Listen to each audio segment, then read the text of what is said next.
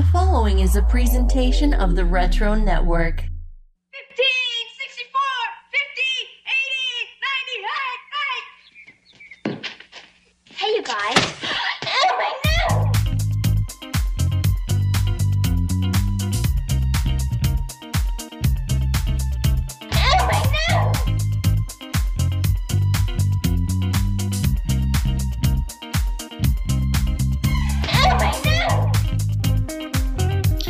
Welcome to a very Brady podcast. I'm one of your hosts. My name is Jimmy.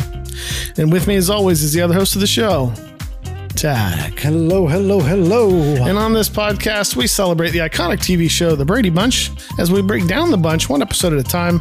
What we do, Tach, as you know, mm-hmm. we break it down. Mm-hmm. We beg for it to be one part, only to be happy you got another part. Oh, But when we start bullying it, we make it pissed off until it pretends to sprain its ankle, pretends to get laryngitis, Oh. but later comes back. All for your listening enjoyment. yeah. Today's episode, we look at season four, episode 12, entitled Everybody Can't Be George Washington. Mm-hmm. If you haven't watched this episode, please feel free to stop the podcast and go watch it before continuing. You don't have to, but it might make it a hell of a lot more funny if you do. Mm-hmm. The Brady Bunch is available to stream on Hulu, CBS All Access, and now Yeah. Amazon Prime. That feels good to say. And Paramount Plus. And Paramount Plus, yes. yes. yeah. Boy. Yes. Yes. So. Jimmy asked me how my how my week was. How was your week, Tech? it was fine as wine, kind of chatty. Oh, I shit. Did it. I did it. What was the second one? I don't know. Swing, swing, Uh, yeah, something. swing, swing, swing, yeah. All right. That's cool. That's no longer fun, but that's cool. That's no. All right. Next week, I'm sure I'll forget again. So you know, some something feels different this week. It just I know what it is. what is it? I maybe it's I rearranged. Maybe no. Well, no, because I. How about this? Can you feel that? I'm touching you. Oh yeah, look at that. Do you like that? I do like. I mean, what? Oh, well, we're in the same room. We are in the same room. Oh, it's so weird. It is weird. It's different. I can smell you. I just farted. Oh. Yeah, Oh, anyway, how was your week? it was all right. Not too bad. Can't complain. That's good. I had to get a new battery for my car. That sucks. Well, yeah, you should know. You had to do it for me. Ah. Yeah. Hopefully they didn't charge you much. Jimmy Klein. They did. Thinking about just sparked it into my memory. You're on fire. yes, I you am. are on fire, sir. I am positive I am. oh, man. Oh, anyways. Flames are shooting from you, sir. They are. You're on fire too. It's gonna be a great episode. I Yes. tell. I can Yes. But seriously, back to the battery thing. So, like, you drove out here to help me get put a battery in my car. Okay, Right. first of all, I'm not completely useless. I know a little bit about how to do this, but I just don't have the tools to do it. Okay. So that's why you came out. Yes. Just so our listeners understand. Yes. So we went up to Advanced Auto Parts, Okay. and then you're like, okay, you were there, Jimmy. Yep. okay. Um, and then so like you're like pop the hood, so I did, and then like you start taking out the battery with your tools and stuff. like that. I'm like, well, I'm gonna go inside and be two steps ahead and get the battery ready, and that way you just got to walk in with the old one and walk right out, and we'll be done. That way it's like a fine oil machine, yeah, like a final like machine. Like a pit crew. Yeah, like a pit crew. So I was like, I'm gonna go inside, get a head start on this, get this thing going. And then Jimmy comes walking in, like, um, do they have the battery? I'm like, I don't know, I can't find it. like, well, what do you need? I was like, well, it says I need this one, but I can't find it. And then Jimmy are like, it's right there. And I was like, oh. And so he literally picks up and carries it to the register for me. Well, it's you know it's heavy. I don't want you to drop on your foot. and then you're like, well, let me go outside and bring the old one in. How silly of me. Instead of handing it to me, you put it on the counter like I'm your wife and you don't want me to hold anything heavy. But then I was like, no, it's okay. You know, you leave. And so I pick it up to hold it. And the guy's like, you can put that down here. I was like, okay. It's almost like I've done it before. And so I put it down the counter. So I never had to hold it. And, uh, and I was like, yeah, my husband's outside getting the old one. and so, uh, so he came back in, brought the old one, and then I paid for it. And then I think you carried it out. I think, I think so. Yeah. yeah. or maybe I did. No, you did. I you did. carried it out. I Yeah, yeah. carried it out. did, there yeah. you go. You're you go. welcome. and then uh, then you installed it and good to go. Boom. That was our excitement for today. So then we put it in the car, tighten everything up. Boom. John Janice, we're ready to go. John Janice, Yeah. Bob's your uncle. Yep. I was watching a video the other day and I heard a guy say, Bob's your uncle. Boom, Bob's your uncle. Yeah. And I was like, whoa. Because I'd never heard that saying before until like a couple weeks ago. Good old Peter McKinnon. Yeah, that's where I heard it from. Exactly. Yeah. Hmm. Okay. Anyway, we got an exciting episode today. I think we do. Yeah. Yeah. Seems a little familiar though, which we'll talk about later. Yes. I, I, I kind of detected that a little bit too. Mm-hmm.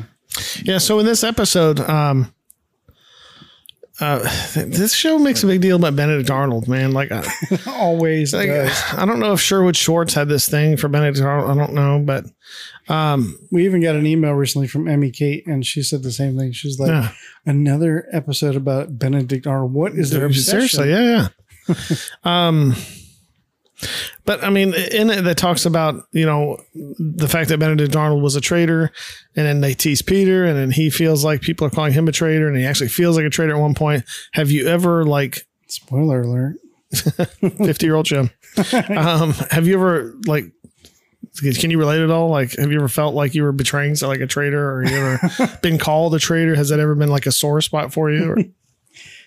Are you trying to tell me something? is there a certain thing you're Are you, Like, trying- are you implying something, Jimmy? Um, I don't think so. Like, I'm probably, but I can't think of anything. Um, I'm sure there's something like probably like switching to a new job or something, or I don't know. That Yeah, I can relate to that. Yeah, when I when I left um, Walgreens to go somewhere else, I, I felt like a traitor. you mean like today when we left Walgreens? I felt, yeah, because yeah, I, I kind of felt like a traitor. Because you used to work at Walgreens. I did, yeah, and, and then, then I you- and I went to another store and I felt like a traitor.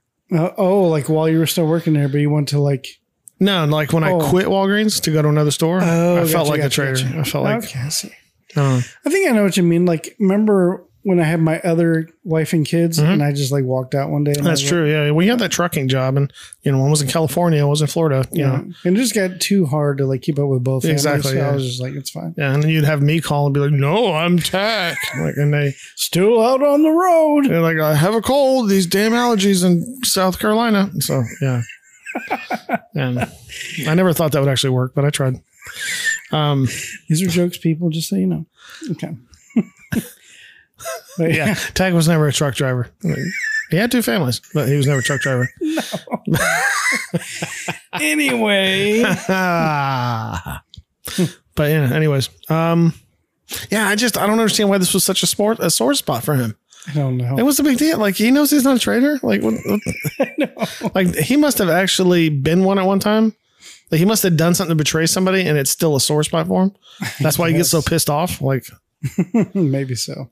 Anyways, well, it's been it's been long enough. I think we should take our first break because I am exhausted.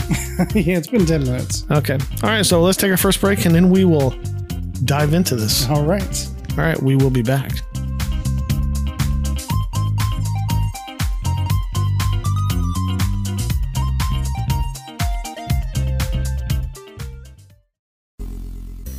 Tach, what's wrong?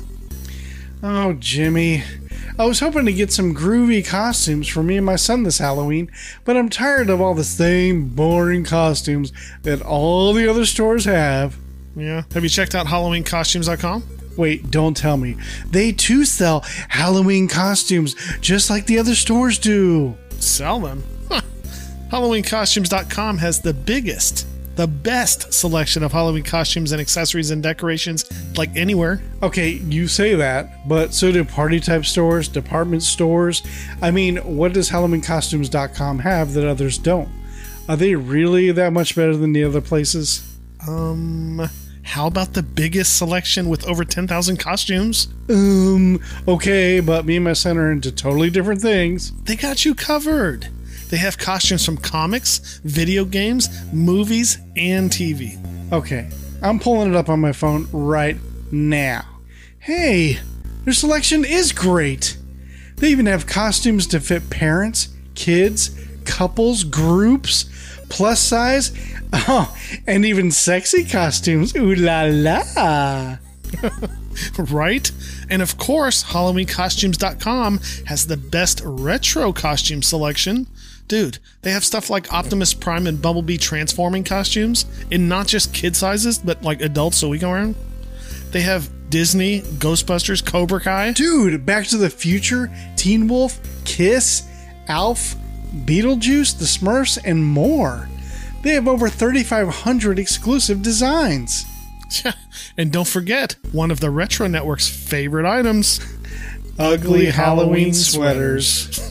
and check out the brand new designs for 2021 like Scooby Doo, Pennywise, and Care Bears. Bro, you can even get the, you can even get those on a face mask. That's awesome. Just click on the Retro Network's promo link in today's show notes and save 20% off of in stock items now through November 6, 2021. HalloweenCostumes.com, the only place you need to shop this Halloween season.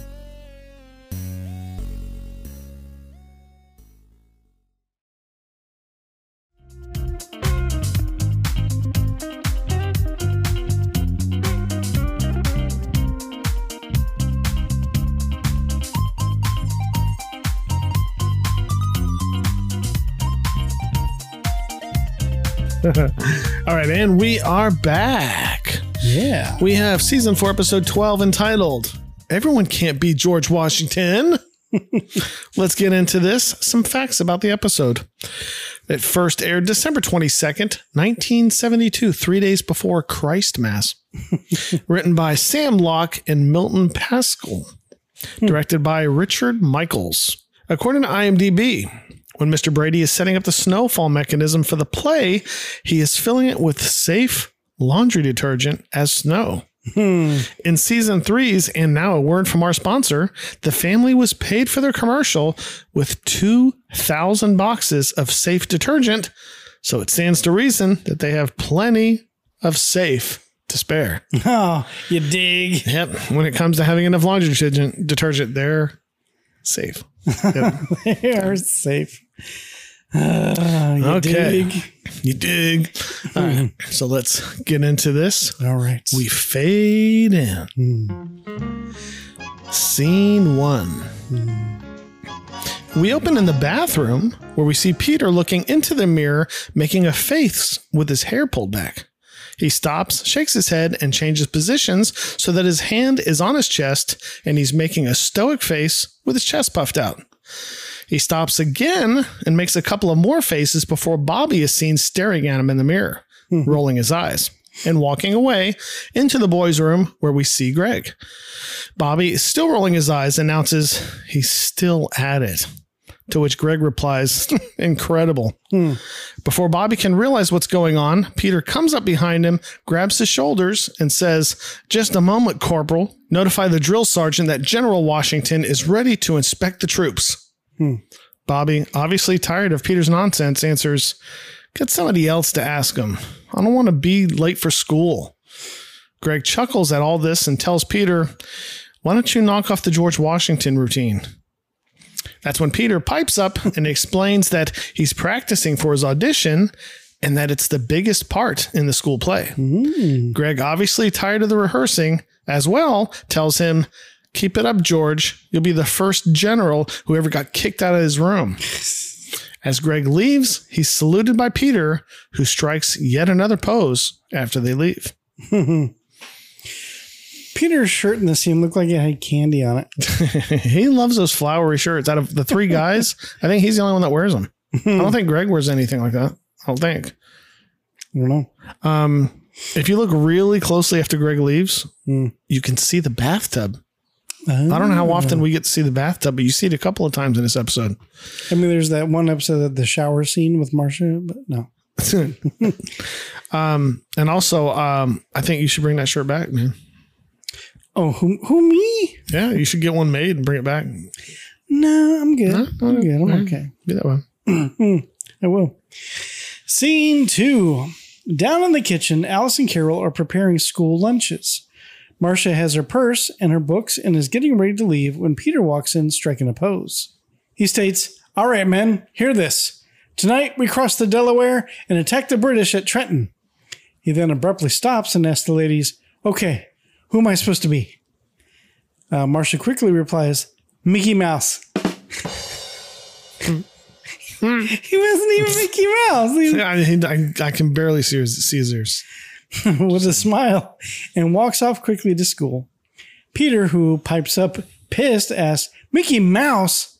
Carol laughs, telling him, She's only kidding, honey. We know you're being George Washington. Peter, seemingly surprised at his acting skills, asks, You did? Alice answers, Sure. Good luck, General. We'll be rooting for you at audition day. Peter thanks her and begins to leave, but not before striking another pose and announcing, I'm off to Valley Forge. As he leaves, Alice whistles to stop him, just as Carol says, Hold it, General. As Peter turns around, Carol tells him, It may be a long, hard winter. Long and hard. long and hard. Peter's gonna be long and hard. Sorry, that was that was uncalled for. I'm sorry. Excuse me. Jeez. anyway, Carol says, Better take your lunch. Peter grabs his lunch and leaves. Carol and Alice just laugh. Hmm. I, I don't. I don't get the Mickey Mouse joke. I don't, I don't get it. Um, it wasn't funny. That's why. Hmm. Because she was just trying to think of something completely ridiculous. Well, I mean, because there's some jokes that that aren't funny, but Right, I don't this think is this one was of a joke because it didn't make any sense. Like, why did chicken cross the road to get to the other side? That's not really funny. But this one didn't even make any sense. Like, She was just messing with him. You know, hmm. Okay, well, it was stupid. it was stupid. It was a dumb joke. All right, scene three. Down in the den, Mike is sitting at his desk admiring his latest creation with Carol by his side. Oh, it's beautiful, Mike. Because, you know, she knows architecture. Mike replies, Yeah, Mrs. Foster called it her dream house. Mm. Carol, out of curiosity, asks, What did Mr. Foster call it? Mike quips, Well, when he heard the price, he told her to stop dreaming. Carol just Dream laughs. house. Dream house. As they're laughing, we hear Jan hollering, Mom, Dad, where are you? Carol yells, We're in here. And soon Jan comes running in, excited to tell them that she got picked to be in the school play about George Washington. Mm. Carol and Mike both respond saying it's terrific and congratulations. While Carol hugs her, Jan then explains that she's not exactly in it, not as an actor. Carol then quips, What are you going to be, the cherry tree? Laughing at her own joke. Jan laughs, saying, Close, and explains that she's going to be in charge of the scenery and special effects. This seems to spark Mike's interest as he brightens up, saying, Hey, that's quite a job. Carol, seeing Mike proud and figuring she should probably act proud as well, asks, How did you get picked for that? Why'd they pick you? And Jan tells them that she's the only one in school with the most important qualification. I have a father who's an architect. Well, she's not the only one. Peter's there too. That's true. Yeah, you're right. Yeah. Jan then asks Mike if he'll help her design the scenery, to which he says, sure. He then jokingly tells Carol, How about that? 200 years after Revolutionary War, and I get drafted for it. This episode, man, They're just batting a thousand. I know. They just open their mouth and out again. they're on fire like you. Carol then remembers that Peter was auditioning as well and asks how he did. Jan tells her he must have done great because when she left, he was all smiles. That, that doesn't sound right.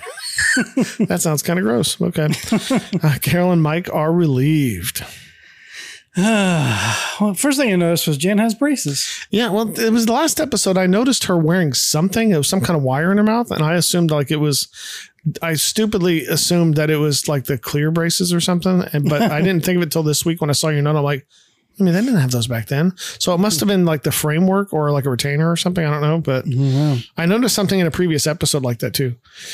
Um, what I thought was pretty cool about this scene is we we now know because of you know my awesome research a couple weeks ago um, that Jan later becomes an architect.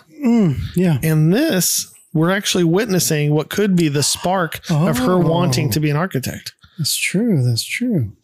It's kind of funny because they're like, why'd they make you do all that? Like, because she said she didn't want me on the stage. but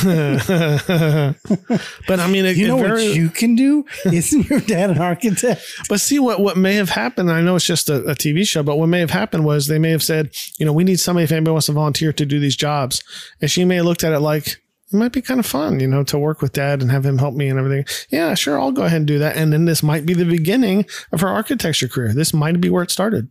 Yeah, it's true. We were there to witness it, Tech. We were there. We were all there. We were there. We should write to her and tell her, hey, we saw that. We were there with you. yeah, we saw, and now she has plum goods. Exactly. And see, it all started there. Boom. Boom, indeed. All right. Nifty, nifty. All right. Scene foe. In the backyard, we see Peter walking and looking disappointed. He walks in through the sliding door leading into the family room and closes it. As he walks into the kitchen, we see Alice making dinner and Carol doing something different for a change. Hmm. She's peeling potatoes, a new skill. Oh, wow. Yeah. As Peter walks in, he's greeted with, Hi, to which Peter simply responds, Hi.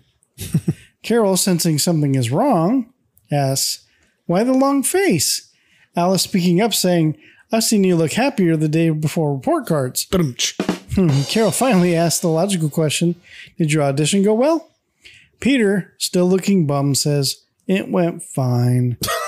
Miss Bailey said I was terrific. Carol, not the brightest, says, Thank goodness. For a minute, I thought you didn't get a part. Peter says, I didn't.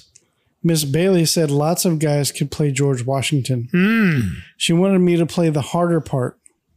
Alice interrupts, telling him that that's a compliment and asking what part he'll be playing. Peter then announces Benedict Arnold. Peter, perhaps trying to make himself feel better, tells them it's a smaller part and Benedict Arnold even has to die at the end. Alice, always ready to make someone feel better, says, Well, that's better than dying at the beginning, which she's not wrong. That's true. You're right. Carol simply says, Right. No, I said uh, good parenting skills, Carol. Because all she's like, Alice does all the talking, Yeah. and Carol just smiles. Right, Yeah, there you go. fucking moron. Peter then thinks for a moment and tells the two of them, I'm not going to do it. I'm quitting the play. Peter storms off in a huff. Carol, thinking that perhaps it's time to parent, leaves after him. There comes a time, Carol, where you have to stop pretending to cook and actually be a parent. Anyways, I love how Carol just fucking stands there like a fucking meerkat when he's, he explains like what part he got. Like he's obviously upset. Like even Alice knows that he's upset, and she's like, "Good." like God, I fucking can't stand Carol. I can't stand Carol. Holy shit. I noticed that they have the same pot that is Yeah. always on the stove and stirring something. That's, Yep. That's the pot they made their strawberry preserves. Oh, that's right. I bet they smell good too. I bet they did. Well, I bet they smelled so good. It's bullshit tax. Robert Strawberries Reed's don't have any over. smell when they cook. I know Robert's rolling over his grave right now. He is. He's like, you assholes. All right. Scene five. Out in the living room, Peter is walking towards his room with Carol close behind. Carol finally begins to catch up with him as Carol tells him, That's not like you, honey. You've never quit anything before. Peter then legit whines, saying, But I wanted to be George Washington. he 100% whines. Carol then speaks some truth, telling him that everybody can't be George Washington. Hey, that's the name of the episode. Hey. that's like that's like my like um David Hasselhoff going, That's right, we have to be the Knight Rider. You know what I mean? That's right. Well, it's okay, Ben. It's only growing pains. So, you know, Right. or something like that. Or like Luke Skywalker going, man, I'm so tired of all these Star Wars. That's funny. I actually Okay. stole that one. Sorry. Oh, okay. It's not even my own joke. I probably could have made it my own too. Mm, yeah. Or if he's like, or I got one, or if Harrison Ford was all like, man, if I can only catch these Raiders of the Lost Ark. it's time to go back to the future. Oh, he does say that. He Never mind. that, that did really work. or or like or Tom Hanks going, man, I wish we didn't have to go saving Private Ryan. I can't think of one. I just want to keep doing this like next 20 minutes. Mommy, have you seen my helium balloon? Sorry, it's gone with the wind. That's from that movie, right? Pretty sure it is. I, mean, I think it is. Hey, who just said that? Ben, her. Ben? It's a lot of movies. a lot of movies I say their titles. This is perfect. this is so stupid. oh, Jesus. Okay. Uh, or like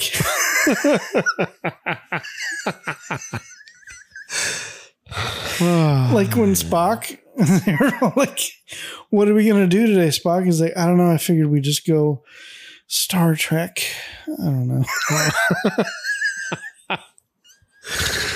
so dumb. Yeah, that's pretty silly. It's pretty silly. I feel there'll be more later. Carol then asks, Remember that time on your baseball team? You wanted to be the pitcher, but the coach needed you in the outfield. Did you quit? Peter reluctantly answers, No. Carol continues, Well, it's the same with Miss Bailey. She needs her best players in the right parts. Carol finishes by telling Peter, She must think you could be a very good Benedict Arnold. Peter perks up, saying, I guess I could. Carol continues, saying, Unless you think the part is too hard for you. Peter then rises to the challenge, asking, Are you kidding? I can do it easy. Hmm. Peter then steps out into the middle of the floor, strikes a pose, ironically, the same pose as Washington, and says, General Washington, I, Benedict Arnold, place myself under your command. Carol answers, That's the spirit, Benedict. You go do your homework, and I'll keep an eye out for the redcoats. And as they both salute each other, Peter sharply marches upstairs. Hmm. Man, I like that reverse psychology. Ever hear of it? Sorry, that's from Office episode. um, I thought this was like It works every time. Sorry. weird um, lighting, like when it was just showing Yeah. just Carol. It looks like they lit them both different. Like they did obviously over, the shoulder shots each side, but it looks like they lit each one different. like way different. Yeah, It looked yeah. like Carol was in the dark and then Peter was like in daylight. yeah. I don't know. Um, I have to admit, this is one of the better parenting scenes from Carol. Yeah. I hate to admit that. Um, I like how Carol reacted uh, to him playing the part in front of her. Like he turns her back to her and he strikes that pose, and she's just like Jesus. Like she just kind of puts her, her head in her hand. She's like, "Oh my god." So, that was kind of funny. All right. Scene six. Out in the backyard, we see Marcia and Cindy hard at work painting set pieces for Jan. Marcia appears to be painting a cloud. Jan comes out to see how things are going, and Marcia asks if it looks okay. To which Jan agrees, telling her dark and gloomy. Jan then asks Cindy what she's painting. To which she answers, the moon. Marcia responds, telling her that she already did the moon. Cindy tells her that she's fixing it up. As she turns the quote moon around, it's revealed to be a giant happy face. Aw, Jan smiles at it and asks why Cindy did that. Cindy tells her that she believes everyone should have a nice day, aw. even George Washington. Hmm. Aw. We then hear banging sounds coming from another part of the yard. As Jen walks over, we see some waves set up in the yard. When Jen asks, Greg, how's it going? Greg pops up and asks, How's it look? Jen answers, Great, but aren't the waves kind of high? Because when you put them in front of the boat, you won't be able to see the boat. Greg, seemingly unaffected, tells her, There's only one thing to do. Either we raise the boat or we lower the Delaware. Show's on fire today. silly Greg. Jan smiles and walks over to Mike, who's in the garage. Mike is standing next to the boat. He stands up and asks, well, What do you think? Jan tells him that it looks exactly like the boat that's in the picture of George Washington. Mike corrects her, telling her, Well, not exactly. The boat has one thing that even George Washington's boat didn't have roller skates. They both just laugh because he rolls it back and forth on the driveway. Boats don't roller skates. Don't even have roller skates. That's so goofy. Silly Mike. Um, Yeah. I, I thought I I, I kind of got curious. Um, the "Have a nice day" smiley face Yeah. was copywritten in 1971. Okay. So either they got the copyright to Yeah. do it on the show, or they purposely had Cindy say, "Everybody should have a nice day" because she doesn't really, you know what I mean? That's that's it was if it if they didn't get the copyright, they were really skating that line. So I thought that was he had roller skates. Skate- I get it. They're like the boat. Yeah. So I mean, it might be true because even the smiley face wasn't exactly right. It Exactly. was a little off. So they were they were skirting that line really close. Mm-hmm. Um, so was Jane actually doing anything, or is she just supervising? And I say do. that with air quotes, supervising. project manager. You gotta do shit. Yeah, no wonder she don't get thanked. Sorry, that was me. I do bring that up later. I know you can cut that out. I forgot you wrote that up. Mm-hmm. Scene a seven. No, Yeah. it's scene seven. Oh yes. Excuse me. Up in- Monsieur. Up in the boys' room, we see Peter sitting at the desk reading a script. Peter begins by saying, "Come in." As Bobby walks in, Peter says, "Oh, you should you should read Andre, and I'll read Peter." I'll read Andre. Okay, cool. Okay. Peter begins by saying, Come in. As Bobby walks in, Peter says, Ah, Major Andre, I presume. Won't you have a seat? Bobby sits after being shoved down into the chair. Bobby then begins saying the lines. Thank you, General Arnold. My commander, General Clinton of the British Fifth Army, sends his compliments. Benedict, um, Peter, Oh, then gets aggressive, asking Major Andre, Andre, Is that all he sent, Major? Andre replies. I don't understand, sir. Arnold tells him, I refer to the money for the plans to West Point, the key to the American defenses. I trust that the British don't expect them for nothing. Arnold tells him, I refer to the money for the plans to West Point, the key to the American defenses. I trust that the British don't expect them for nothing. If I, General Benedict Arnold, hero of the Battle of Ticonderoga, is going to betray his country, he expects to be paid for it, and handsomely. Boom! Andre drops some truth on him, telling him, I'm here to discuss the terms, old chap. But Arnold ain't having any of that shit. Hmm? He waves it off, and he's all like, "This there'll be no discussion." Hmm. And as he bangs his hand on the desk, he tells that little bitch, "The price is ten thousand pounds, Major Andre." Hmm. Oh, sorry. Um, Bobby then asks, 10,000 pounds of what?" Peter tells him, "That's British money, dummy." Mm-hmm. At this point, Carol has been watching this all unfold from the doorway with a look of amusement on her face, chuckling. Peter further explains that Major Andre was a British officer. Bobby then changes to a British accent, saying, Ah, I see. Oh, I see. Peter then jumps back into character, saying, Lower your voice, sir. If you're discovered on American soil, it could mean both of our necks. But Bobby instead raises his voice, asking, But 10,000 pounds, General Arnold? Peter tells him, Turning traitor doesn't come easy to me, Major, and it won't come cheap to the British armies. When this speech is done, Carol claps enthusiastically from the doorway, saying how terrific it was. Hmm. She compliments Peter, telling him, You were a great General Arnold. She then turns to Bobby, telling him, And you weren't bad either, Major Andre. Mm-hmm. Bobby, still in character, replies, Thanks, old chap. Wait, that's me. Oh, yeah. Bobby, still in character, replies, Thanks, old chap. But the major's cutting out four spots of milk. and he exits. After Bobby leaves, Peter begins to talk, saying, You know, Benedict Arnold's not an easy part to play, Mom. Carol tells him that it's probably why Miss Bailey wanted him to play it. Hmm. Peter, still feeling confident, says, I guess it's like you were saying, that not everybody can be George Washington. Some guys are better in the outfield. Hmm. Carol tells him, from what I'm from what I've read, General Washington wouldn't have been very good in the outfield either. Peter, confused, asks, Why? Carol replies, He barely made it when he threw that dollar across the Potomac. Peter jumps back into character, saying, Lower your voice, sir. If you were discovered on American soil, it could mean both of our necks. You gave me chills just then. Yeah, yeah. Ha, I'm all stoic and shit. Yeah. Um, how much do you think ten thousand pounds Oh, In- how come I didn't do that? in That's something I would do. 1776? Yeah.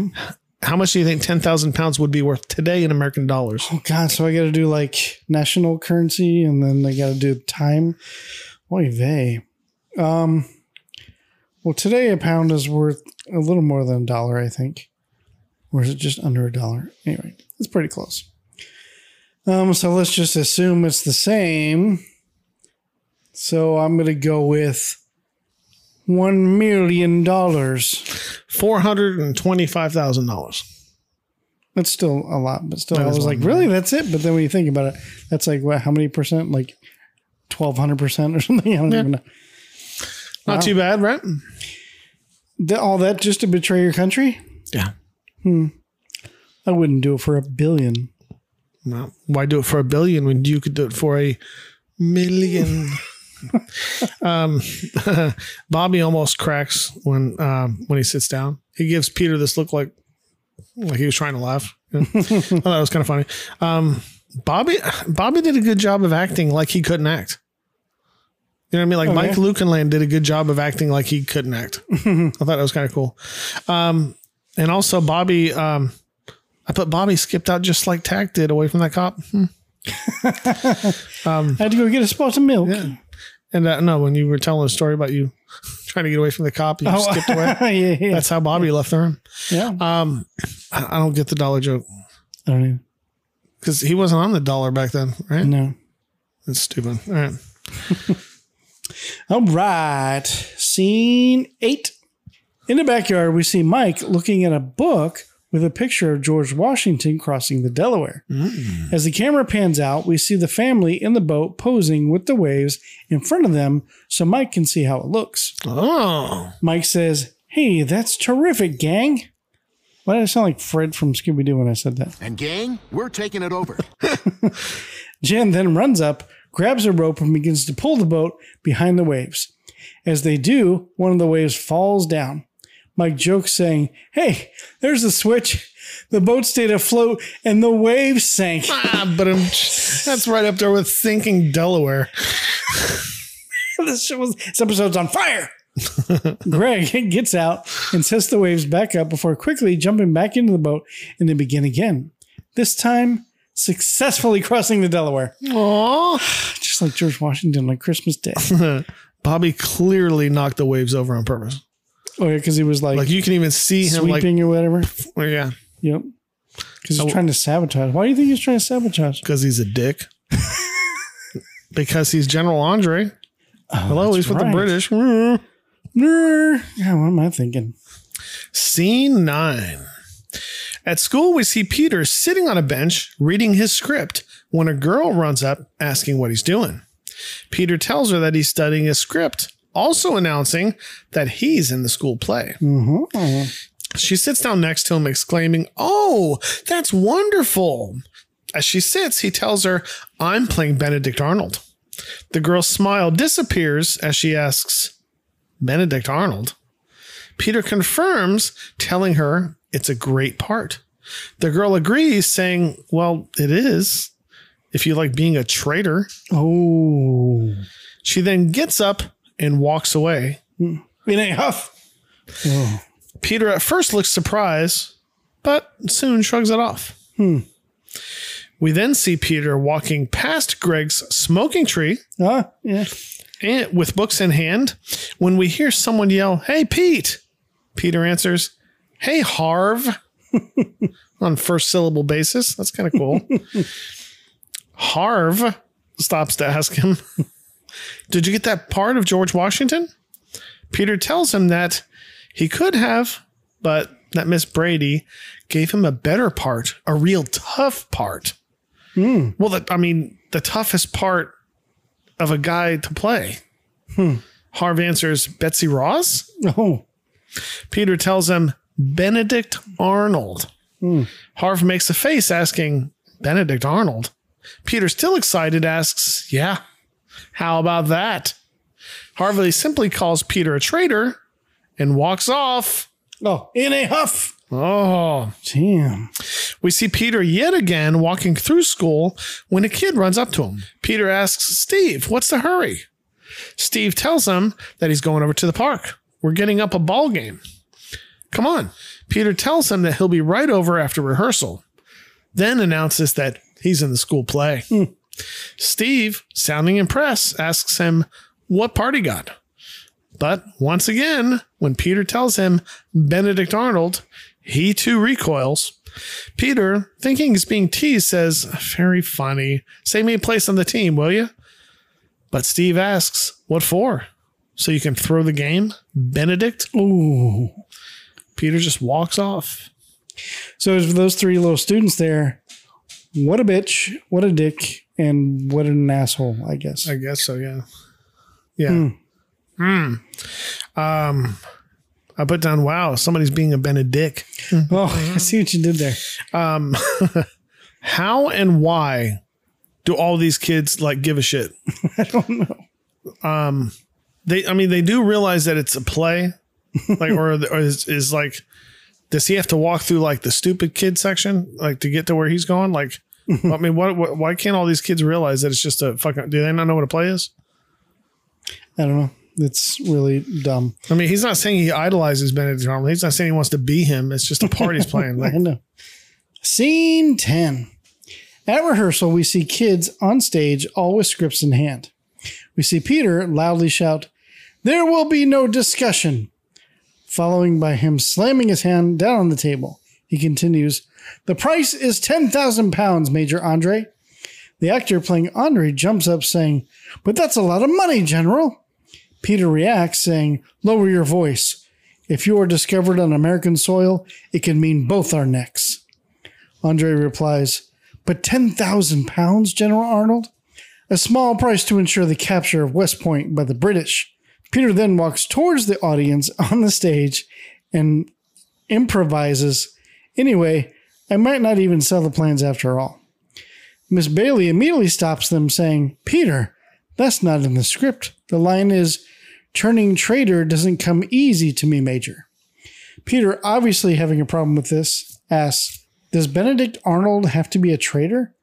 Miss Bailey, completely confused, says, What? Peter continues, saying, I mean, wouldn't it be better if Major Andre stole the plans and we have Benedict Arnold, the good guy?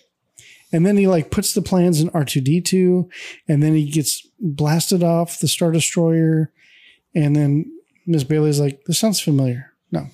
Sorry, I had a feeling our audience have no clue what I'm talking about. Nope. Miss Bailey, now getting pissed, says, Peter, we can't rewrite the American Revolution. According to all the history books, Benedict Arnold was a traitor. Peter argues, saying, The books could be wrong. There was nobody in the room with the two guys when it happened.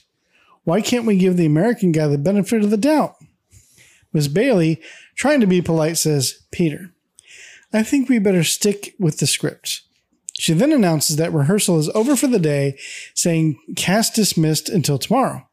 She gives Peter a second look before finally leaving. As soon as she leaves, the actor playing Andre jumps at Peter, asking, What are you trying to do? Make me the rat for stealing the plans? oh shit. Peter argues his point, saying Major Andre could have done it. But Peter's castmate is pretty upset, telling him, Boy, that was a pretty crummy trick. Peter is still trying to argue his point, says, Well, no one knows for sure. Finally, Pete's castmate says, Boy, when they picked you to be the traitor, they really picked the right guy. Oh shit. Right? Peter, standing up for himself, answers, Oh, yeah? Bucko? They always said, "Oh yeah, oh yeah." Like, And soon the two are shouting in each other's faces. Hmm. From the perspective of the camera, Yeah. Peter slightly upstages that guy. Okay. That bothered me a little bit. That was poor blocking. Um, uh, plus, they they were close enough to just go. they were close enough to Moochie's. Did you want them to? or- I was waiting for it. Yeah. That would have really pissed them off. Like that would have been a, you know, there's been a couple of MMA weigh-ins where they get really close like that and they end up like touching lips. It's like, oh, dude. Yeah, so I the kid who played Major Hunter, I thought he was pretty good. Yeah, I thought it was pretty good. Yeah. Like, um, and like during this rehearsal, like that kid was already off script, where Peter was still reading from the script. He was holding a script, but he wasn't looking at that shit. nope, he's got that shit down. Hell yeah. And uh, I thought he was good as the kid and also as Major Andre. I thought he did a good job on both. Um, but did the director Miss Bailey look familiar? Um, I, I feel like I've seen her on like Nick at Night kind of thing, but Yeah, yeah. She uh, she was the I think nosy neighbor on Bewitched. oh, okay. You know, we're like, yeah, man, look at next door. They saw the a chicken fly. I don't know, whatever it is that she says. Um, but it was kind of funny because I decided to look her up on IMDb. She's done tons and tons of shit. And then I was like, but I know she was like, and I couldn't remember the, her character's name on Bewitched, like Mrs. Something. She played Kristin Chenoweth's character. Right? I don't know. You, you didn't see Bewitched the movie with Will Ferrell? Oh god, a long time. I don't even remember. Oh, okay. But yeah, But wasn't she on like not like Mr. Ed or Dennis the Menace or something? Sure. I think yeah, Dennis she was. Dennis. Yeah. Yeah, Dennis Menace. but what I thought was interesting about Bewitched is that just like I was telling you with Sam the Butcher on Andy Griffith, they played like 20 different characters. She did too on Bewitched. She played like 20 different characters. Ah, So I was like, damn, that's cool. Yeah, it's neat talking about old nostalgic television. it is fun. It's almost like syndicated television. Yeah. It's something we should talk about more. Yeah. Huh. Hmm. Yeah. It'd be nice to, to make another podcast, but you know, instead of a very Brady podcast, maybe a, a, a syndicated one, Yeah. You know. Interesting. very syndicated podcast. That's called foreshadowing. Maybe. Or five shadowing, depending on how big the shadow is. Let's just leave it there. Okay. Let it, let it, let it simmer. Let it sizzle. little bit. Or as Michael Jackson used to say, let it simmer. Yeah.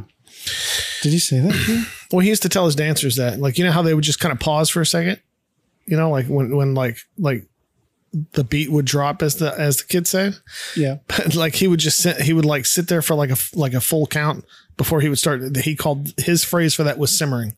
Gotcha. So He didn't say that to you when you two spent that evening together. Right? no, that's called docking. That's something totally different. um,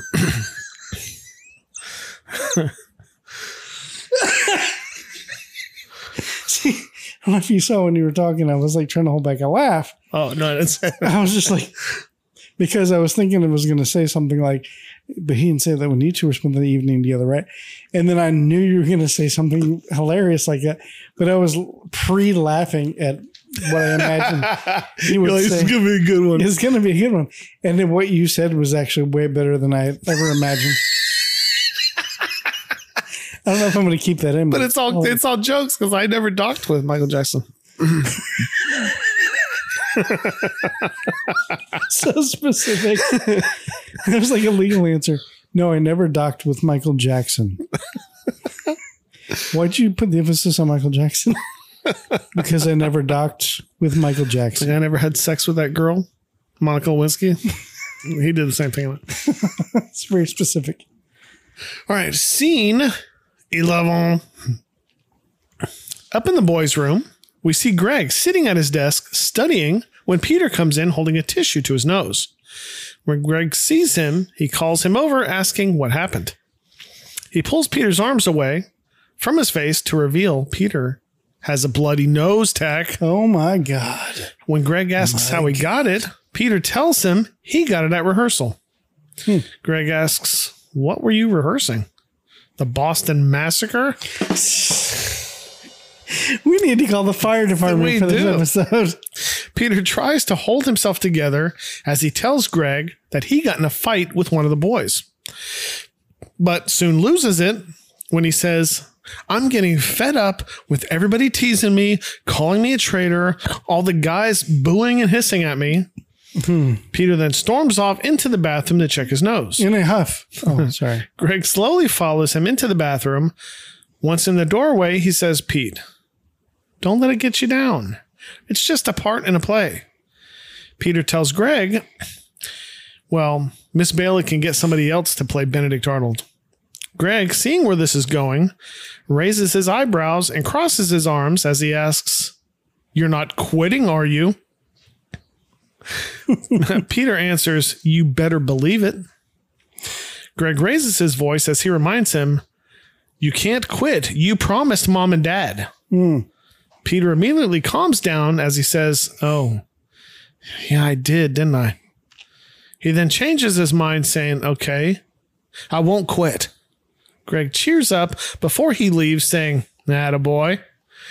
After Greg leaves, Peter brightens up, saying, I've got a better idea. I'll get myself thrown out of the play. Just then, Greg pops his head back in the bathroom, saying, You know, I can hear you, right? I'm right fucking here, and the door's open. no, he didn't really say that, but it would have been funny if he did. Yeah. He got all the way in the room without anybody noticing that he's a bloody nose. yeah. But it's funny because whenever the cameras are downstairs, there's like 14 fucking people sitting in the house. Like, mm-hmm. so I don't know. All right. So this is where we take our next break. attack. Okay. All right. So Peter's getting teased for playing Benedict Arnold, mm-hmm. and now he wants to wuss out and Quentin and play. Mm. Will he stay strong and follow through? Mm. Or will he be a Benedict? I had to bring that shit back. We will see. We will be back.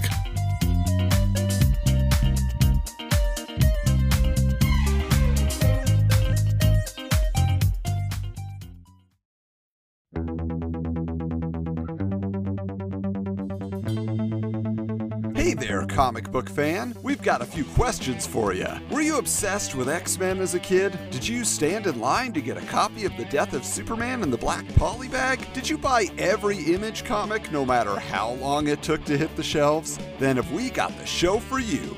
Wizards, the podcast guide to comics, is the podcast where Adam and Michael re examine the 90s comic book boom through the pages of Wizard Magazine and explore the world of gimmick covers, massive crossover events, and find out if those 20 copies of X Force number 1 you stashed in your long box really did put your kids through college. And that's not all. We also bring you exclusive interviews with former Wizard staff members who tell behind the scenes stories from the guide to comics that defined a generation in our special series, The Wizard Files. And wait, there's more. You'll get mini episodes with 90s comic book reviews and more nostalgic fun. Wizards, the podcast guide to comics, is brought to you by the Retro Network every Wednesday. So subscribe today on your favorite podcast app. And remember to keep your books bagged and boarded.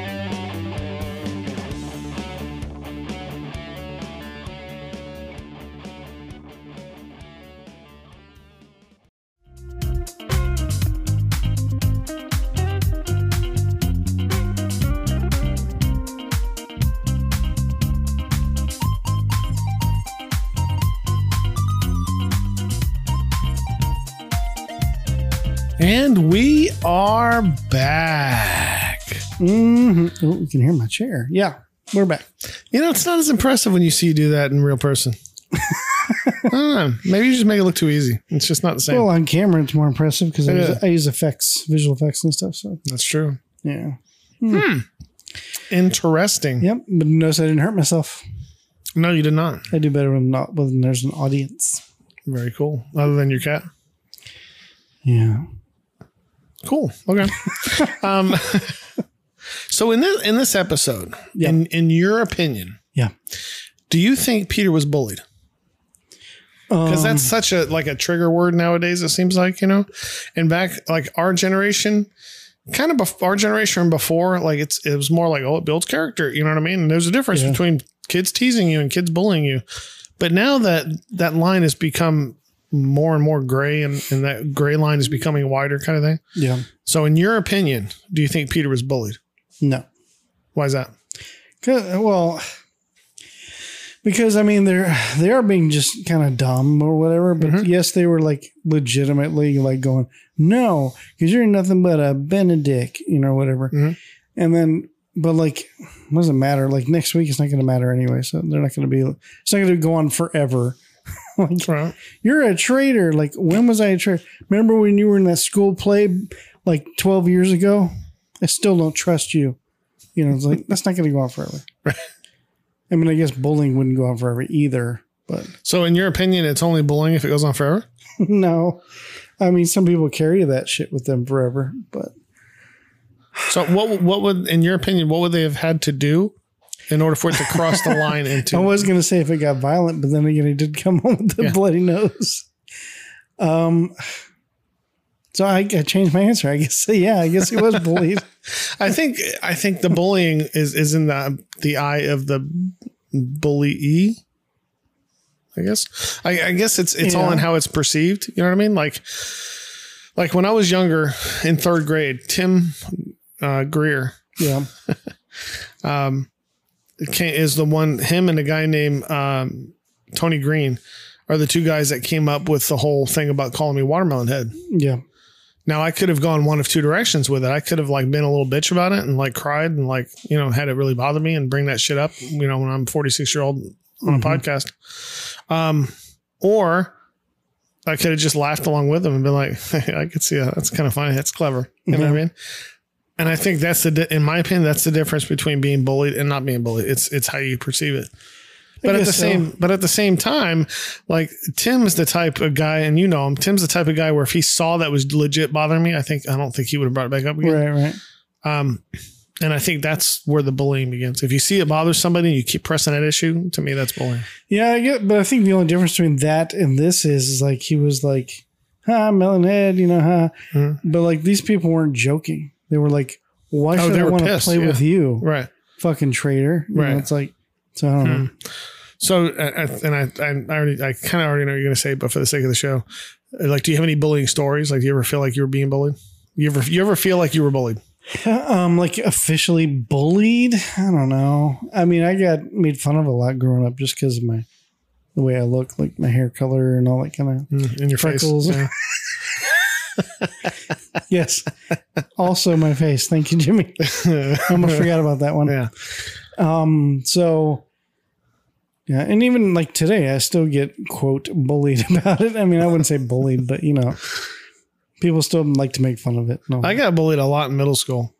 that's when it. That's when you. If you're gonna get bullied ever in life, It's gonna be gonna most- That's true. Yeah, because kids are old enough to think of like some really clever shit teasing people, but they're not mature enough to understand that words hurt. You know what I'm saying? right. so yeah, I got teased a lot in middle school. Not so much in high school, but I got teased a lot in middle school. And I'm gonna say this, like I said every other time, I never noticed you having a large head until you pointed it out to me. so Yeah, that's okay then. I still would never like describe you as. Do you see that guy over there? Like which guy? The guy with the big head. Like that would never come to my mind. And then we go, oh shit, yeah. Unless we were on a nude beach. God. Oh yeah. Cool. Okay. Yeah, I was just curious, like, cause, cause watching this episode, I was thinking, God, this could almost, if this was today, this would almost be an anti-bullying episode, Yeah, probably. almost. And a very special. Yeah, yeah, yeah. yeah. But I don't think, I don't think Peter perceived it as bullying. Yeah. Well, it's like that movie where that little kid ordered that pizza and his mom gets all pissed off at him.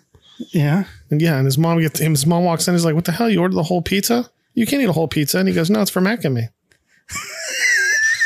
I thought you were going to say, yeah, I had to order on pizza because I was home alone.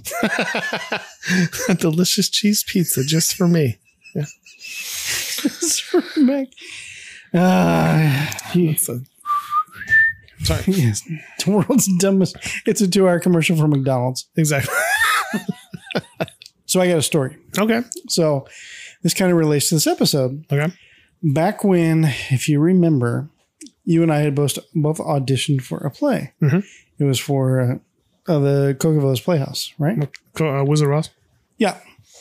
And so, unfortunately, due to unforeseen circumstances, for whatever reason, you didn't get a part and I did. Right.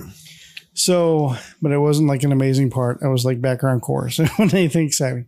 Um, I there was a point where I didn't want to do the play, Mm. and I kind of felt bad because you weren't there, and and so I told my mom I wanted to quit, and she was like, "No." I was like, Oh wow. what do you mean no? It's like you got a part, you made a commitment, and you're gonna fulfill it.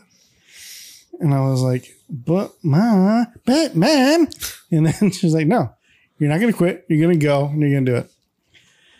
So of course, I realized she's probably right. So I didn't quit.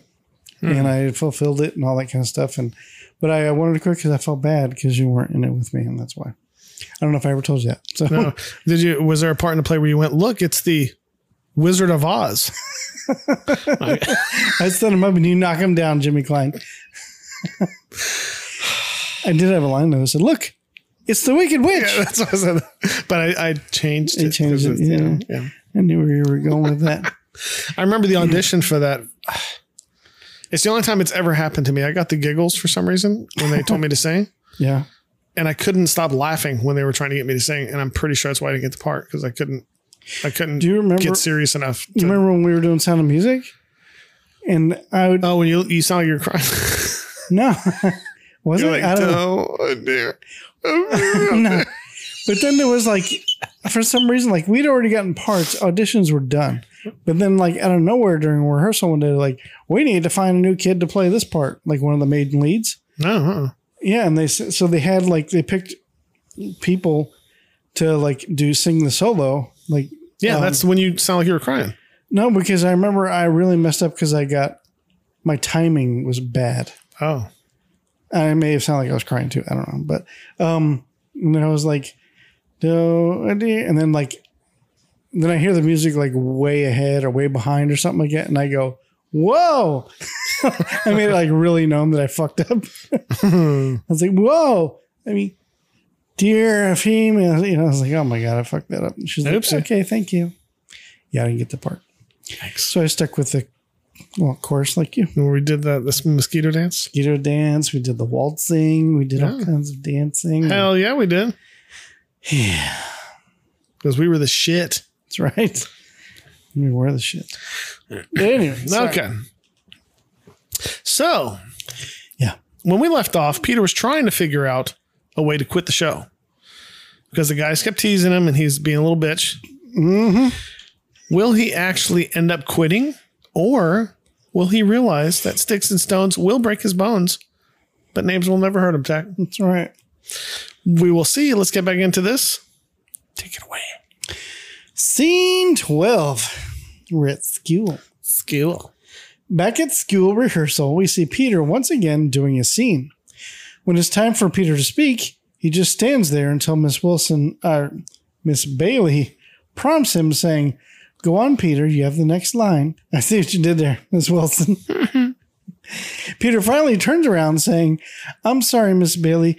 Can you give me the first word? Miss Bailey simply says, Is. Peter, trying to think of his line, says, Is is uh can you give me the second word? Miss Bailey, growing frustrated, says, Is that all he sent, Major? Peter finally turns around and says his line, to which his castmate answers in a horrible British accent, I don't understand, sir. Peter continues, I was trying to do a bad accent. Oh, yeah, the kid was terrible. Sorry. Peter continues, I refer to the money for the plans to, but forget saying, uh, finally turning around once again to Miss Bailey, asking, What's the name of the place? As Casmate answers for her, saying, West Point, dum dum. Miss Bailey, having had enough, finally stands up, asking, Peter, what is wrong? You were fine up until now. Peter tells her, I guess it's because I'm reading out of my script. My memory's just no good. Miss Bailey tells him, You're probably just having a little attack of nerves, that's all. Peter asks, Suppose I get a big attack the night of the play. He then tells her, Maybe she gets someone else. Miss Bailey simply stares at Peter, finally saying, Let me have your script, Peter. Peter, thinking he's being kicked out of the play, crosses to pick up his jacket and says, I don't blame you for taking my part away, Miss Bailey. If I can't remember my lines, I shouldn't even be in the play. Miss Bailey simply opens the script and says, Peter, come here. She lays the script down on the table. She rips a page out of the script, telling Peter, This is an old actor's trick. Now we just paste your lines on top of these plans to West Point. Then if you get stuck, all you have to do is read them. Hmm. Then perhaps seeing right through Peter's charade says, I'll bet you never even thought of that. Peter stands there in shock and a realization of his plan not working. Peter looks at Miss Bailey saying, No, I didn't. Hmm. Thanks, bitch. Hmm. The other kid was wearing a Hang 10 shirt. That's cool. Hmm. I didn't know they had hang 10 back in 1700s. Um, second, that was a terrible British accent. I mean, not you, the guy in the play. Um, that kid looks stoned. Do you notice that? No. Um, But she doesn't. The thing that irked me, she doesn't teach the kids to say line. I guess she's just always been that good. Nobody's ever forgotten. Yeah, because like in most of the plays I've been in, like you kind of get not, not really yelled at, but you kind of get talked to if you apologize when you can't remember a word, or if you ask, "Can you just give me the first?" Like you get kind of talk like don't don't waste our time. Just say mm-hmm. line. Like don't apologize. Just say line. Hmm. And I guess my note here says the other kid was pretty good as a regular part and as British officer. Hmm. Hmm. Yeah, his just his accent sucked. Yeah. Okay. Scene 13. Out in the backyard, we see Marcia running through the family room and out the sliding door with Carol in tow. Hmm. We can hear Marcia saying, Oh, mom, wait till you see it. And it works really good. We finally see Jan, Cindy, and Bobby standing next to a wooden cherry tree prop. Cindy explains that it's for the scene where George Washington chops down the cherry tree. Bobby announces that he'll be George Washington as he pulls out an actual hatchet. God. Carol, waiting to see the demonstration, asks, Did dad design that for you? Jan, Jan answers, Yeah, but I made an improvement. Mm-hmm. When Bobby chops it, the tree will fall over. But when Bobby chops the tree down, the trunk of the tree falls, but the top of the tree stays stationary. Hmm. All the kids just laugh. Carol puts her hands behind her back, saying, Yeah, that's a, a, very interesting improvement. As she's t- as she too begins to laugh at what happened. You'll just laugh at Jan's failure. It's awesome. Did you notice Jan's hmm. Jan's outfit? No. She looked like a candy corn threw up on her. like the colors of it and stuff. It was Yeah. terrible. Didn't notice. Consider yourself lucky because it was terrible. Um, I don't get that prop. Because why wouldn't the top fall over? Because it looked like it was pretty bolted on. I don't. Yeah, I don't know. That doesn't make any sense. Yeah. I don't know what they thought was going to happen or how, you know, Jan, who's in high school and is not stupid, would think that that ever worked correctly. like it's impossible that that ever worked right. It would have been really easy to make it so that the top half falls down. Yeah. I don't know. It just it wasn't a very funny joke at all. It was kind of stupid. Yeah, it would have been funny if they hit the trunk, but then just the bush part fell off or something. Right. Not at all like where it was hit. I don't know. Uh, or if did- the whole thing came apart. yeah, it didn't That'd be funny execute it. The joke wasn't executed well. Yeah, that's two jokes now that I didn't understand. But okay. Scene 14. Up in the boys' room, we see Peter sitting at the desk, sad, when Greg walks in to grab his coat. He asks Peter if he's coming to breakfast. Peter, with head in hand, says he'll be down in a couple minutes. Greg, seeing that his brother upset, says, Pete, look, if you're still trying to get out of that play, forget about it. Forget about it. There's no way out. Peter puts both hands down on the table, frustrated, and says, There's got to be a way out. Peter gets up and begins to pace, soon tripping on some roller skates. Peter then gets an idea and begins moving his desk and purposely knocking his chair over. But Greg walked out at this point. yes. Mhm. So, yeah, Greg walked out. He then pretends to fall, grabs his ankle, and begins yelling, Ow, ow, ow, hoping that someone will hear him and come to his rescue. When nobody does, he begins to shout even louder, Ow, ow. Soon, Carol comes walking in along with Mike. They both run to Peter, both asking if he's all right and what happened. Peter tells them that he tripped over the skate and twisted his ankle. As Carol and Mike inspect his ankle, Peter watches wide eyed to see if his plan works.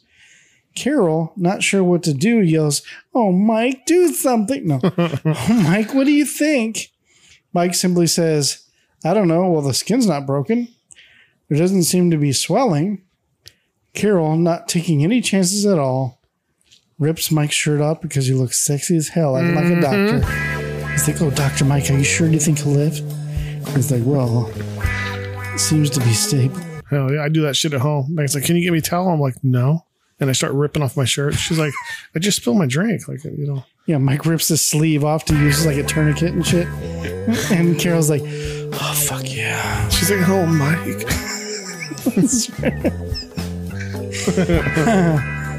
oh, Mike, do something. Uh, anyway, there doesn't seem to be swelling. It's not there. Nurse Carol. There seems to be swelling in other places. Oh, shit. Carol, not taking any chances, tells him maybe you ought to stay home from school today. Peter, seeing his plan is working, says, No, no, no, I don't want to miss rehearsal. Then begins telling them that he'll be okay. He fixes his pants and gets up with an exaggerated limp and leaves the room. Hmm. I had skates like that and they suck. They're terrible. They're But the I ones have- that you put over your shoes? Yeah, yeah. I had a pair of those when I was a kid. Yeah. Um, so uh, I put down now, isn't he going to get in trouble? Now, isn't he going to get Bobby in trouble for leaving his skates out in the middle of the floor? Because you know, Yeah. Mike and Carol are going to go down and be like, Bobby, we get your ass up there and pick up your hmm. skates because your brother just tripped on them. And, you know, hmm Could have broke his ankle.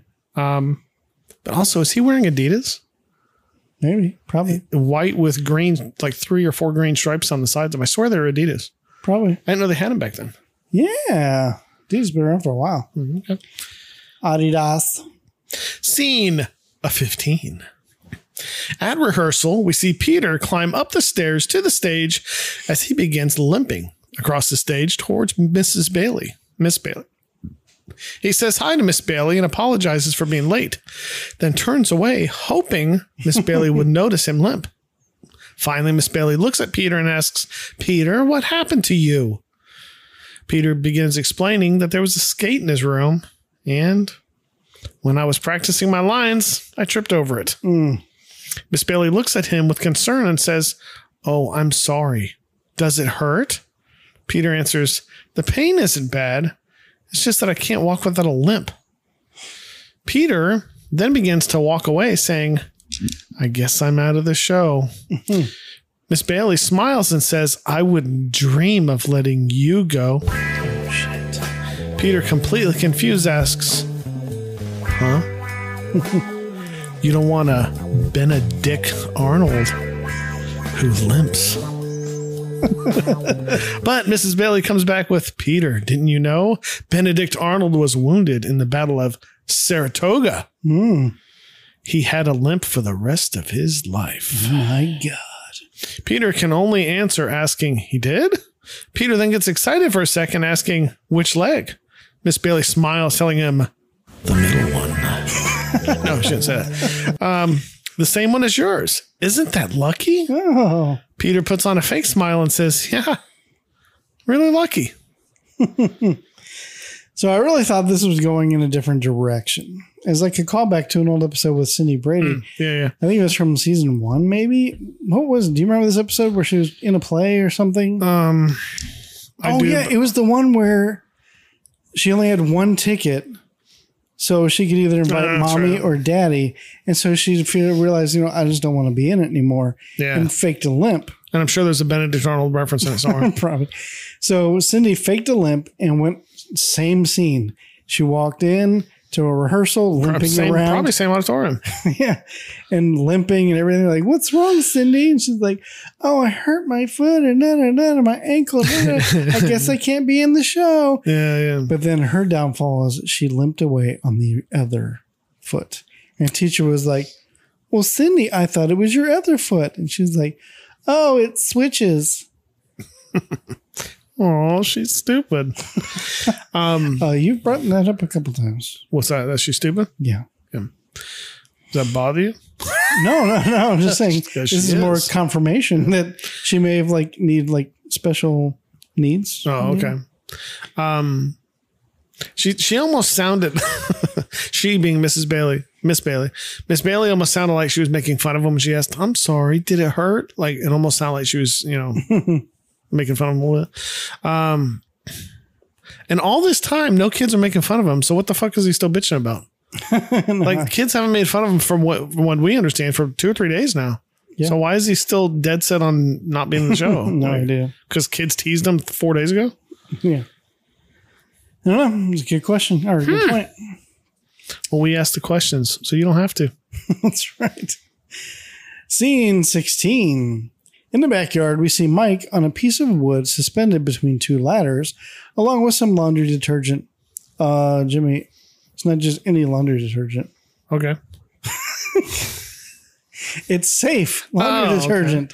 Well, it's not very safe because he's suspended between two ladders. but um, You dig? He announces, I think we're about ready for a winter at Valley Forge. As Jan pulls on a rope, the snow begins to gently fall onto a tent. Carol, trying to be supportive, says, I'm beginning to feel cold already. Mike said, Seriously? You're okay, whatever, Carol. But before they can, can continue, Alice comes to the door to tell Jan she has a telephone call and that it's from Miss Bailey. Jan explains to Carol and Mike that she probably wants to know about the sets for dress rehearsal. As Jan walks away, Mike begins coming down the ladder just as Peter begins walking through the yard coming home from school. When Mike sees him, he says, Aren't you home from rehearsal a little bit early? But Peter begins to talk with a raspy voice saying, Can't talk. Laryngitis. Carol, totally believing it, says, Well, that's sudden. When did it happen? What happened? Peter answers, During rehearsal. Mike just stands there glaring at Peter. Bullshit detector. Carol, continuing to believe this, says, Will you be able to do the part in the play? Mike, oh. still, still just staring at his wife in disbelief. Peter tells him that Miss Bailey is getting someone else. Peter then tries to sell it by adding, What luck?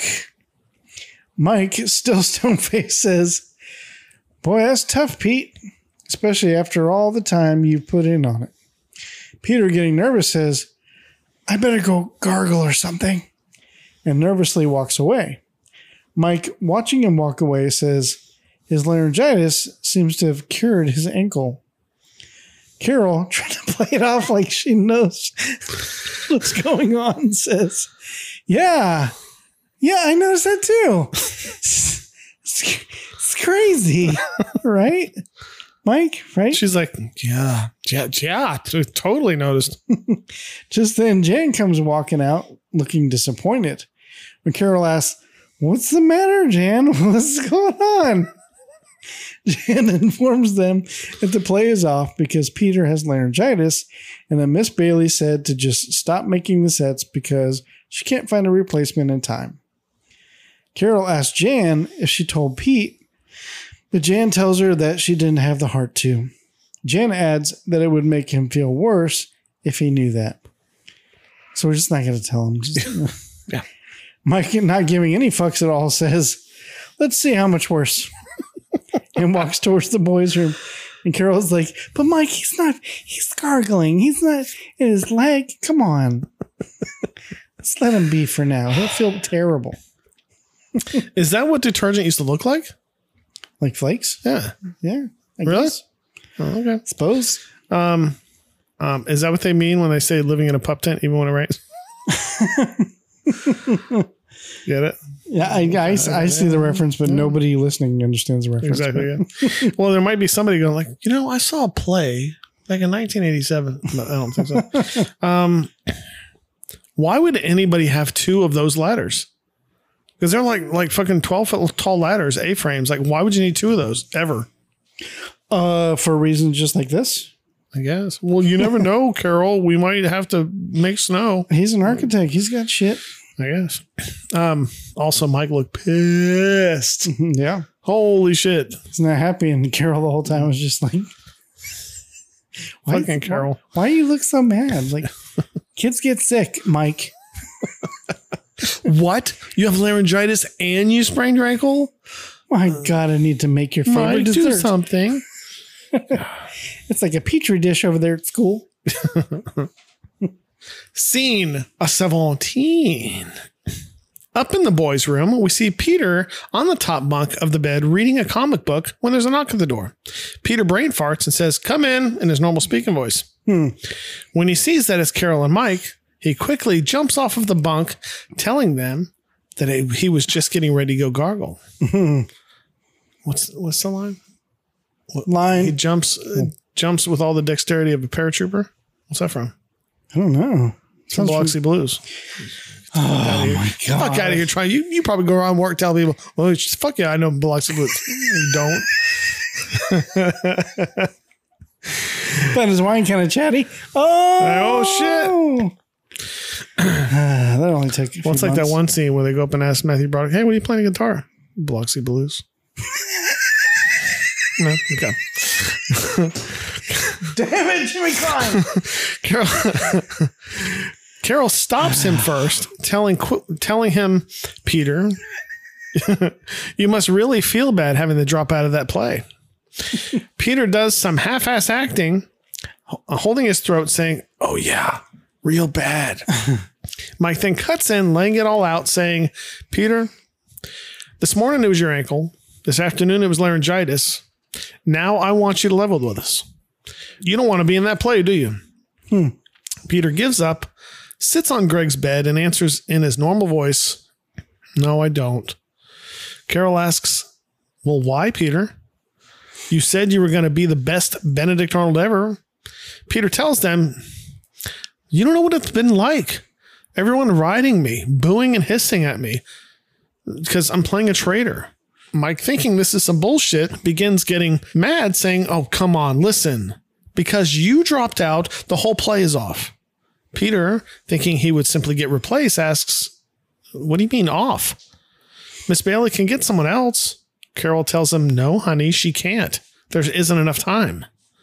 Peter, realizing the scope of the issue, says, Gee, I, I never thought that'd happen. Mike adds to it, saying, Yes. And you let the whole lot of people down too, you know? Hmm. All those kids who worked on the show and Miss Bailey and even the audience. Hmm. Mike then hit Mike then hit him where it hurts, saying, you know, that's pretty much what the real Benedict Arnold did, didn't he? Ooh, Oh shit, he went there. Mm-hmm. Peter, finally realizing how selfish she's being, says, I never thought of it that way. Hmm. Carol, attempting to add to it, says, Yes. But that's the way it is, isn't it, Peter? Carol, shut the fuck up. That didn't even make any sense. Anyways, she finally caught up with the conversation. The whole time she's like looking and going, "What?" but his but his ankle and his, his Mike has got laryngitis. Now get your ass to rehearsal so we can go and get your ankle checked. Carol, no, we don't have to. Well, that's right. It's feeling better, but you have laryngitis, sir, and you need to rest your voice. And as soon as you're you're better, then we're gonna deal with all this. so get in the bed, Mister. Um, Carol, no, stop. no, don't get. Well, I'm gonna go help Alice in the kitchen. Peter says, if I don't play the part of a traitor, I'll be a traitor. Mike agrees with him, saying, Well, that's just about it. Hmm. Oh, shit. Damn. Yeah. That's fucked up. Um, yeah, Mike was pretty pissed. Yeah. Why hasn't Carol learned to just like take Mike's lead? Like, just don't try to think, don't try to add to, just just do what Mike does. Um Just stand by your man. And I hate to say it, but this scene would have been so much better if it was just my computer. Peter. Like having Carol in the scene, it kind of ruined the scene, in my opinion. it would have been so much better because Mike, you know, no pun intended, but but Robert Reed is, is so much is so much of an architect when it comes to scenes with little kids. Like we've talked about in the past, where he really shapes the scene out nicely because he tends did to. there. What's that? See what you did there. Yeah, yeah. Because he he tends to to split the scene up into different parts so that it's easier for the kids to comprehend and act through. Hmm. Excuse me. And you can see him sort of kind of do it this one, but Carol fucking ruins it. So I feel like this is your way of saying the whole show would have been better without Carol. it would have it would have been an interesting show just seeing, you know, three boys and their dad trying to deal with being, you know, single without like some stupid woman. But Well, what about the three girls? Like, how about Mike raising three girls and three boys? or what about them living with Mike because their mom doesn't want him anymore or is out of the picture for some reason? She died. Just anything to leave Carol out of the show because Carol's such a bad character. I hate Carol. and I apologize to anybody out there that really likes Carol. Some people may really like her, but I don't. I'm not one of those people. Once again, it's not Flohan. No, it's not Flohan. Flohan's awesome. Yeah. It's the character Carol. Yes. All right. So scene 18. This one's going to be hard to read, and I apologize. Uh, at the beginning of this, they go through the same scene that we've seen twice already, Right. so I didn't put that in. I, I wouldn't have. Right. but there's other stuff later on. There's a scene that plays out, and it's it might be awkward to read. So, All right. Yep. Thank you, Jimmy. yep, At the dress rehearsal, we see the final dress rehearsal. I see what you mean. that's that's a lot of dress rehearsal. Of Peter's scene with the full set and costumes. Mike and Carol are in the audience watching, complete with Carol making stupid faces as they say their lines. As soon as they're done performing, Miss Bailey looks completely delighted as she claps her hands and shouts, Very good, boys! She then yells to the stage manager to draw the curtain. As it's done, the audience claps. Now, some people might be confused why there's an audience there. So they usually hmm. invite like parents during during dress rehearsals and stuff like that. Even in, in like community theater and stuff, the the last dress rehearsal you have an audience. Yeah. Okay. Some people aren't in theater, so. Don't hmm. know. As the clapping dies down, Miss Bailey shouts, Donna, your speech comes now. As we see a girl in a dress come out between the curtains. She has a little trouble, didn't she? She's like, she did. I can't, where's the. It's where's like the- Gal, uh, Zach Galifianakis on the Night Show. Mind. Never Did it do that? Yeah. Oh. But now we know where he got it. Fucking thief. Fucking thief. She says, Major Andre was captured and convicted as a spy. But what of Benedict Arnold, who fled to the English side to serve against his country for the rest of the war? Is that a question? Yeah. Did I read it wrong? No. Yeah. No? I don't think you read it any worse than she did. Okay, yeah, I'm just doing her. Okay. We take you now to a county home in England 21 years later. The girl then finds her way between the curtains once again, and there's this backstage. She's like, Where is it? I don't know. It's stupid. Um, the audience once again claps. As the curtain opens, we see Benedict Arnold laying in bed with a girl by his side. oh side. shit. On her knees too. Yeah. Go Benedict. Go Benedict. Sorry. Get some Benedict. And it, like years have passed, so now he's got like the old man like look to him. Peter begins saying, I fear the end is near. It grows darker, ever darker. The girl replies, But my poor dear husband. Peter answers, Hark, who goes there? Give me the password. Girl explains, His mind wanders in his last moments. She then turns back to him, saying, Benedict, it is your wife, Peggy. Do you not recognize my voice?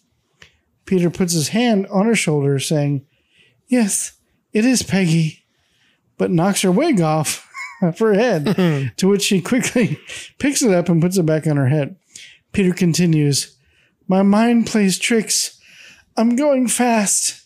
The girl says, Oh, my dear beloved. Peter says, My life passes before me. Once again, I am bargaining with Major Andre for my betrayal. Oh, forgive me. I die a broken man. Peter then dramatically throws his head down on the pillow. The girl stands saying, He sleeps at last. Peter wakes up again saying, I can't sleep, prompting the girl to once again kneel by his side. Peter continues once again saying, I am haunted by the nightmare of my past. Oh, forgive me. The girl, trying to make him feel better, yells, I forgive you. But Peter corrects her, saying, Not you. I beg forgiveness of George Washington and the United States of America, to whom I pledge my allegiance for now and evermore. Wife, wouldn't you give me my old uniform? The girl answers, On the instant, dear heart. As she leaves to get his uniform, Peter gets up out of bed and crosses to a window on the set.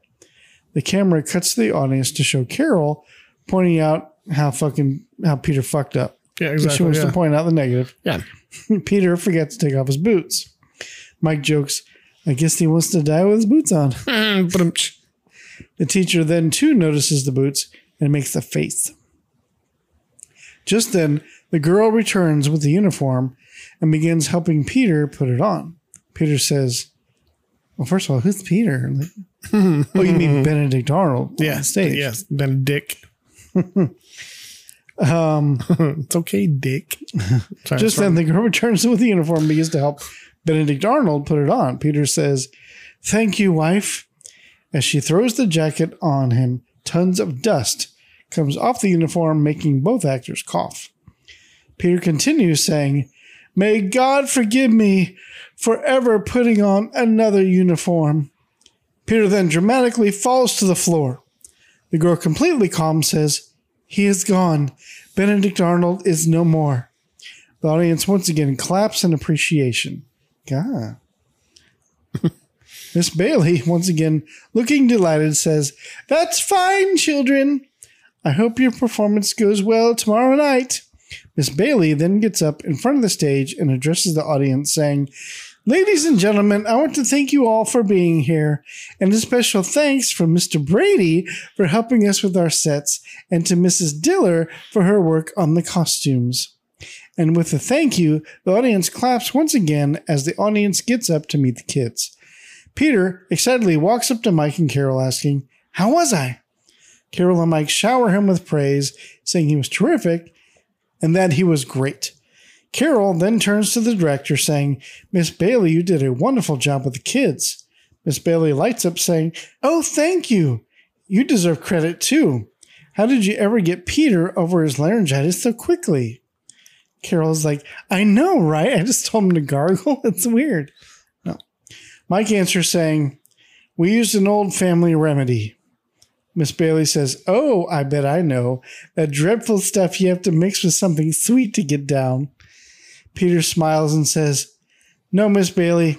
Dad just gave it to me straight. Carol lads, yeah, he gave it to me straight too. Oh, burn! That's not really a burn, but. I'd say sometimes it does if you do it with the wrong person. And as Mike pats Peter on the shoulder, another puff of dust comes off his uniform.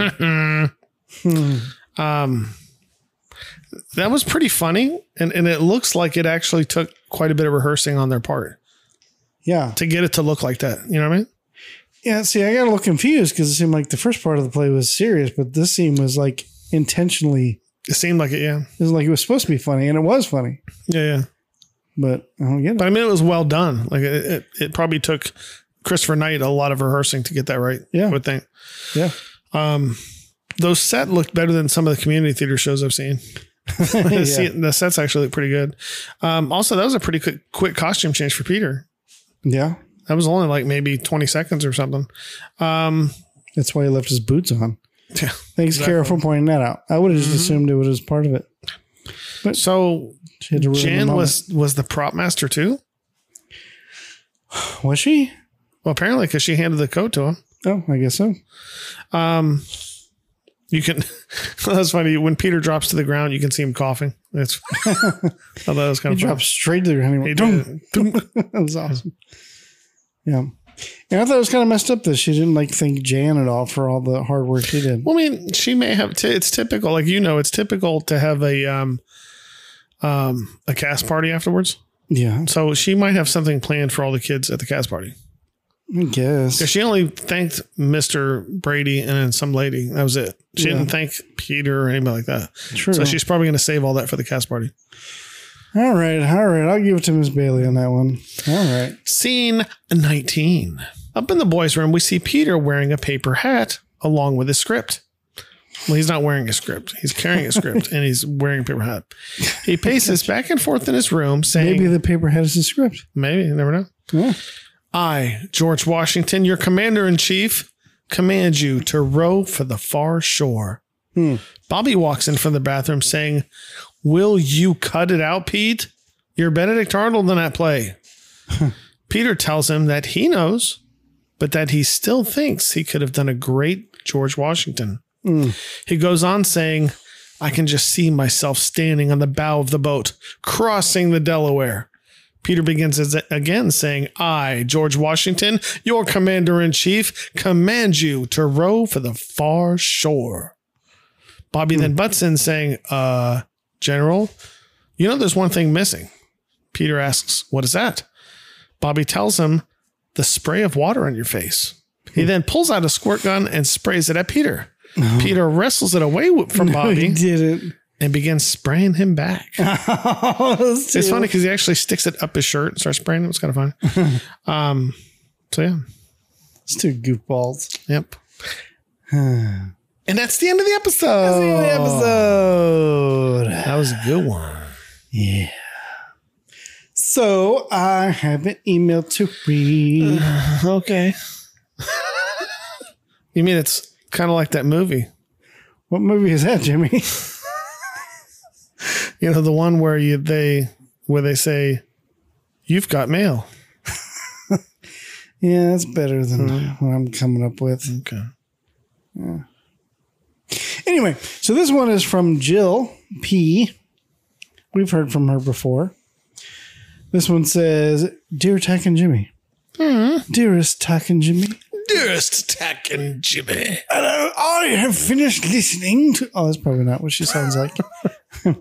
she says, Hello, I have finished listening to your latest episode, Career Fever. And Jimmy was discussing the Brady careers from a fan website. Mm, yeah, yeah. Marcia did work as a fashion designer, however, married a man named Wally and had two kids. Jan was indeed an architect and she married a college professor. It was a guy named Philip, who was a bit of a self righteous drip or jagoff, as we would like to say here in Pittsburgh, lol. Mm-hmm. They ended up adopting a child named Patty.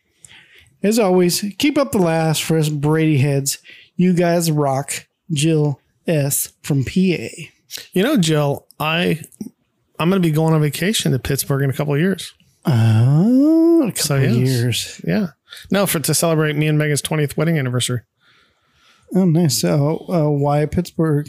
Uh, well, we're actually going to a lot of places. We're going. We're stopping on the way up to, um, uh, I think, a place in Georgia, uh, a place I can't remember where else, but we're uh, uh, ultimately going to end up in Minnesota, and then we're going to cut from Minnesota over to Pittsburgh, and then leaving Pittsburgh, we're going to go to like Gatlinburg and Tennessee and I think North Carolina and stuff. Gotcha. So yeah, we're going to a few places. Minnesota, don't you know? Yeah. So we're going up in the wintertime too. Ooh, fun. Hell yeah. No. Yes, yes. But no, you're right. I in the show I never really liked um Jan's husband either. He was kind of a yeah, jack off. That's that's a, that's a good word for it because yeah. and it's kind of it's kind of weird because I always thought like as a kid, I thought that I for some reason I thought Jan and Marcia's husbands were mixed up because Marcia like spoiler alert I guess ends up marrying like kind of a like a dork like he's kind of a nerdy dork kind of guy and Yeah. Jan marries a guy that thinks he, he's kind of snobby and thinks he's like better than everybody else. So That's kind of like in Roseanne, where they talk about Becky and Darlene's husbands should have been actually flip flopped. so Darlene's husband should be dead. Well, in a sense, yeah. sorry. I mean, it's true. I mean, I mean that if you watch the original finale of Roseanne, she actually says that they actually were flip flopped, Hmm. but the story showed the other way. So, yeah. Okay. Neato. all right. So I appreciate you sending that email, Jill. It's always good to hear from you. I appreciate that. It is. And just so you know, Joe, we did have fun here today. Don't be offended. We do love the show, and we're not racist or sexist. And it's not just Jill, but everybody. Don't be don't Yeah, be offended. yeah. Don't be offended. Everybody don't be offended. I just like to refer to whoever wrote us in. Okay, Because I used to say you, but then it's, it got weird. right. Um, we would also personally like to thank um, our producers from Patreon because without you, this could not be possible. And a special shout out to Jenny and Jim. Uh huh. Um, they're the OPs. They're the ones that started all got started the ball rolling. Mm-hmm. Kind of like from you know Indiana Jones with like, wow, that's a big fucking ball rolling. No, that's that doesn't make sense. But without you guys, it wouldn't have gotten started in the first place. And uh, we thank you tremendously. Tremendously. And we do have some homework assignments to dish out to everybody. Yes, First one is check out the website yes. at verybradypodcast.com. Do a rate and review on Apple Podcast, Podchaser, and Castbox. Tell two friends about the show. Or if you don't like it, like Jimmy says, tell your in laws. or your boss, send an email to the show and tell us how you like or dislike the show at a very Brady podcast at gmail.com. join the Facebook group and join in the conversations and the fun. at a very Brady Facebook group. If you would like to be a producer, I want to be a producer. Um, check out Patreon at www.patreon.com slash a very Brady podcast. Check out our Instagram at a very Brady podcast. Follow us on Facebook and get updates. Check out the Retro Network at theretronetwork.com. Check out our TeePublic Store for merch. Link is in the description of this episode. And most importantly, go out there and get you some Brady Bunch on. Oh, yeah. Watch you some Brady Bunch. Get all freaky watching a Brady Bunch. Mm-hmm. Ain't nobody watching. Mm-mm. And Tach has some homework for you to do so you can get started today. Ooh. Take it away, Tach. So on the next episode, we're going to be doing season four, episode 13, Love and the Older Man. Oh, shit. Uh-huh. Marcia has a crush on her new dentist. Oh, damn. which only intensifies when she mistakes an opportunity to babysit for him as a date with him to the ballet. Oh, shit. Hmm. Can't wait for that. That sounds interesting. It does sound interesting. Well, I guess if you have no other movie quips, I I'm I nope. no? I can't wait. Nope. No. So it sounds like the next episode is going to be about some romance.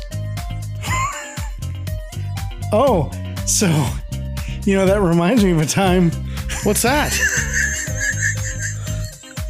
That reminds me of this movie I saw one time. What's that? when when Michael Douglas is talking to Catherine Kathleen Turner Okay. and they have this like gem and Okay. he was like so are you gonna come over here and kiss me or are you gonna keep continuing to are you gonna be romancing the stone Uh, That's that's good. That's, that's a good one. what wasn't a good one that was So I, close. would have gone with you have two choices: romance and stone. No, okay, that doesn't work either Okay. I should have done something more with stone. I heard stone, but I was thinking of gem because that's what it really is. Well, that's truly But I outrageous. should have gone stone. What? I said, well, that's truly outrageous. okay. All right. Oh my god! Let's just get out of here. Okay. So if you don't have anything else, No, I don't. I'm I done. have been Jimmy, and I've been Tach, and this has been a very Brady podcast. and we will see you on another sunshine day. Keep smoking. My no! This has been a presentation of the Retro Network.